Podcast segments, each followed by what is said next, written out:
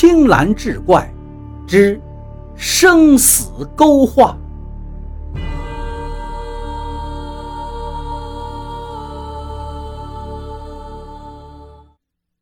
书接上回，不，老人家，您说什么我都信。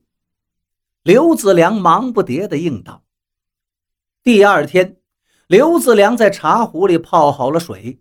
向老人说的地方走去，终于在丑时看到老人说的那棵树了。树下果然坐着两位老者，一个穿着红袍，另一个穿着蓝袍，两人正在对弈。红袍老者的手边放了一只茶杯，刘子良心下一喜，脚步也轻快了几分，但不知为何。明明就在眼前，却是走了很久才走到下棋老人的身边。刘子良也不敢说话，只是站在一边，留心那红袍老人的茶盏。说也奇怪，无论怎么给老者添茶，这紫砂壶中的热水总是不见少。两位老者沉浸在棋局里，对周围的一切一概不知。将。红袍老者忽然将手中棋子往石桌的棋面上一放，放声大笑起来，顺手拿过手边的茶喝了一口。这时他才看到站在身边端着茶壶的刘子良，顿时诧异起来，不住的上下打量。刘子良不敢说话，赶紧把茶壶一放，跪下来磕头。也不知磕了多久，红袍老者自言自语道：“都已经勾去性命了，晚了，晚了。”蓝袍老者忍不住道：“你看这茶壶是南斗的呢。”红袍老者的脸顿时拉了下来，仔细看了一眼刘子良手中的紫砂壶，撇了撇嘴道。这老头一天到晚给我找麻烦。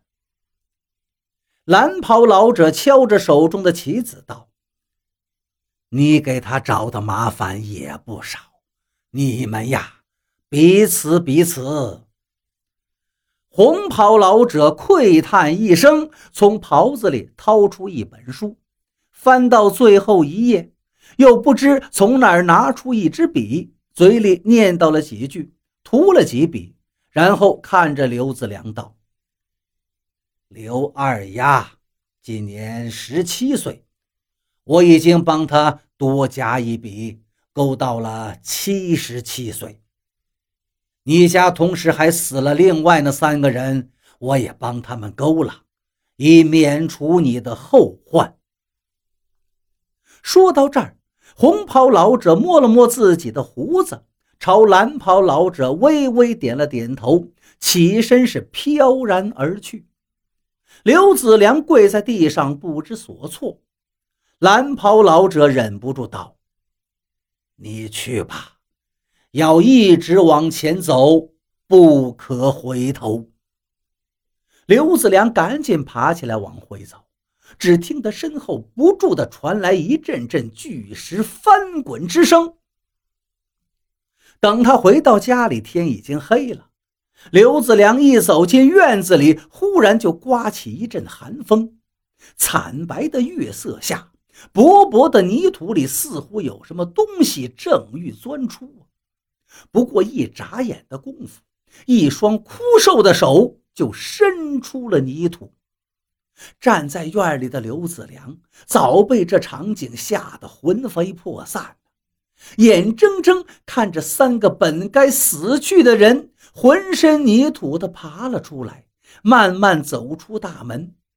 他也不知在冷风中站了多久，这才忽然清醒过来，急忙向阁楼走去，推开阁楼的房门，温暖的气息迎面扑来，刘子良这心里才稍稍安定了一些。哥，你回来了。刘子良一抬眼，看见二丫正坐在桌前翻看自己的书，他一阵眩晕，一头栽倒。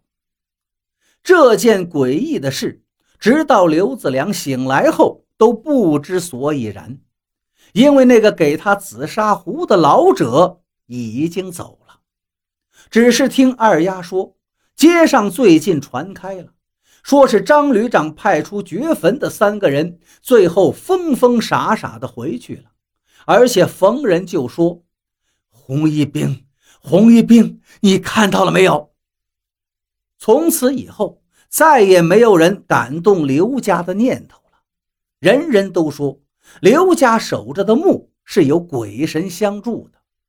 于是，每每听到这些话，刘子良就忍不住想到红袍老人说的“免除你的后患”至于二丫死过一回这事儿，二丫自己怎么都想不起来。